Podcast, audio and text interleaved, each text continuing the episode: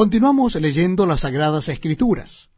Les invito a que se unan a nosotros en la lectura de la Biblia en el capítulo 5 de la segunda carta a los Corintios.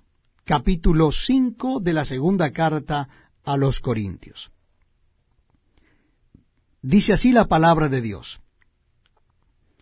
Porque sabemos que si nuestra morada terrestre, este tabernáculo se deshiciere, tenemos de Dios un edificio, una casa no hecha de manos, eterna en los cielos. Y por esto también gemimos, deseando ser revestidos de aquella nuestra habitación celestial. Pues así seremos hallados vestidos y no desnudos. Porque asimismo los que estamos en este tabernáculo gemimos con angustia, porque no quisiéramos ser desnudados, sino revestidos, para que lo mortal sea absorbido por la vida. Mas el que nos hizo para esto mismo es Dios, quien nos ha dado las arras del Espíritu. Así que vivimos confiados siempre, y sabiendo que entre tanto que estamos en el cuerpo estamos ausentes del Señor. Porque por fe andamos, no por vista pero confiamos, y más quisiéramos estar ausentes del cuerpo y presentes al Señor. Por tanto, procuramos también, o ausentes o presentes, serle agradables. Porque es necesario que todos nosotros comparezcamos ante el tribunal de Cristo, para que cada uno reciba según lo que haya hecho mientras estaba en el cuerpo, sea bueno o sea malo.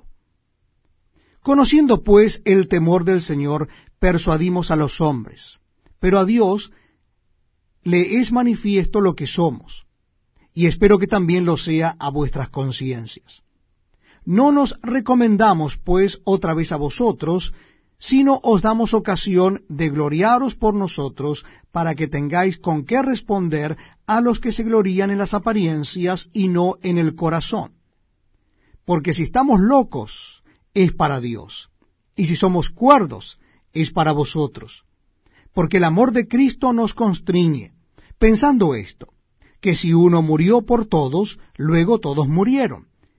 Y por todos murió, para que los que viven ya no vivan para sí, sino para aquel que murió y resucitó por ellos.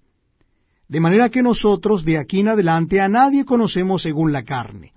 Y aun si a Cristo conocimos según la carne, ya no lo conocemos así.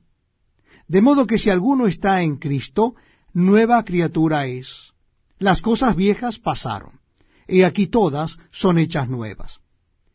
Y todo esto proviene de Dios, quien nos reconcilió consigo mismo por Cristo y nos dio el ministerio de la reconciliación, que Dios estaba en Cristo reconciliando consigo al mundo, no tomándoles en cuenta a los hombres sus pecados y nos encargó a nosotros la palabra de la reconciliación.